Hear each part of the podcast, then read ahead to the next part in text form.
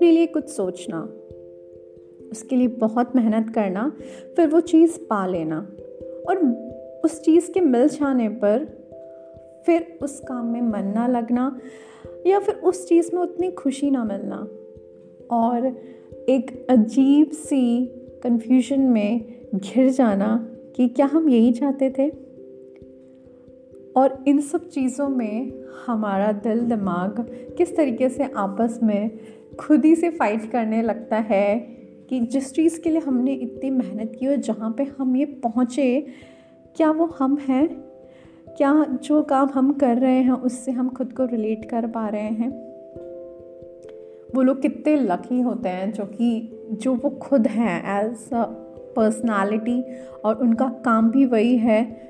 तो उनका, वो थोड़ा सा भी काम करना, कितना एफर्टलेस होता है, उसका अंदाज़ा हम नहीं लगा सकते। वो लोग वही लगा सकते हैं जो कि उस काम को उस तरीके से इन्जॉय कर रहे हैं।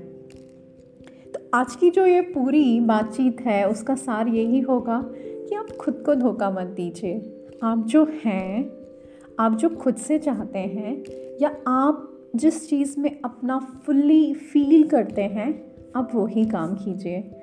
क्योंकि अपने काम से जो खुशी मिलती है पैसा अपनी जगह बहुत इंपॉर्टेंट है लेकिन मुझे लगता है आज के सिनारियों में आप अपना पैशन से भी वो पैसा कमा सकते हैं।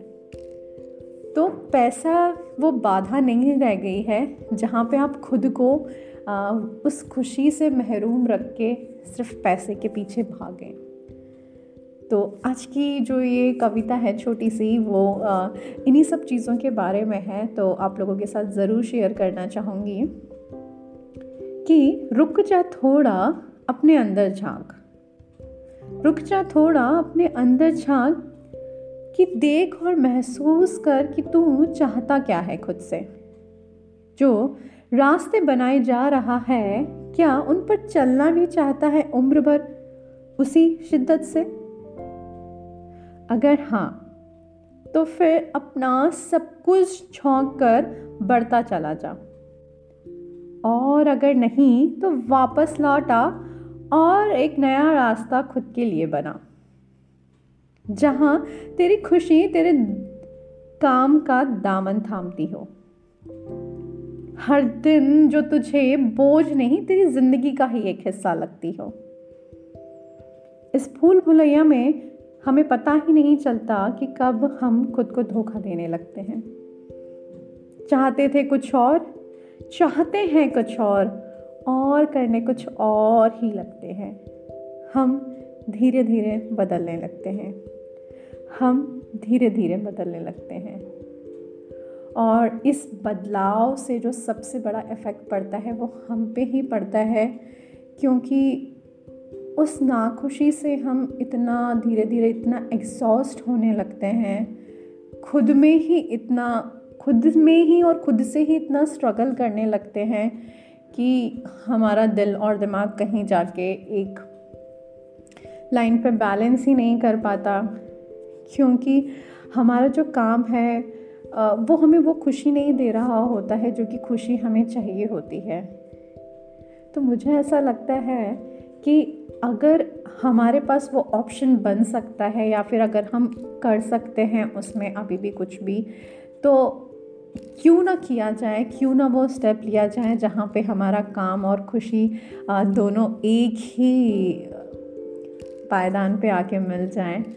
तो उससे बेहतर कुछ हो ही नहीं सकता और मेरे को ऐसा लगता है कि वो फीलिंग और हम अलग ही है और मैंने ऐसे बहुत सारे एग्जाम्पल्स देखे भी हैं, पढ़े भी हैं और सुने भी हैं जहाँ पे वो लोग लाइफ टाइम बहुत अच्छा कर रहे हैं या फिर आप बहुत से एंटरप्रेनर्स को ही देखेंगे या फिर और भी प्रोफेशन में देखेंगे जहाँ पे वो एक बहुत अच्छा सैलरी या फिर बहुत अच्छा उनको पैसा मिल रहा है, लेकिन सिर्फ़ वो खुशी ढूँढने के लिए उन्होंने अपना प्रोफेशन चेंज किया एंड फिर उसको परस्यू किया लॉन्ग टर्म के लिए तो और वो सेटिस्फाई थे।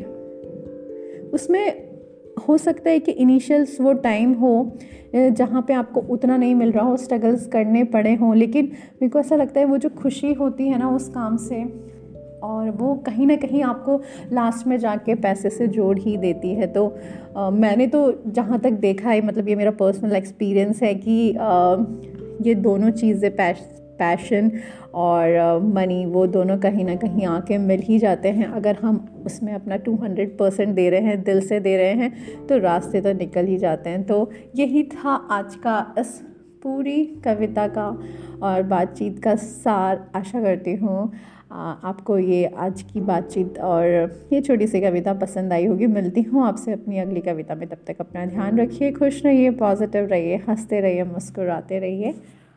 और खुद को धोखा मत दीजिए।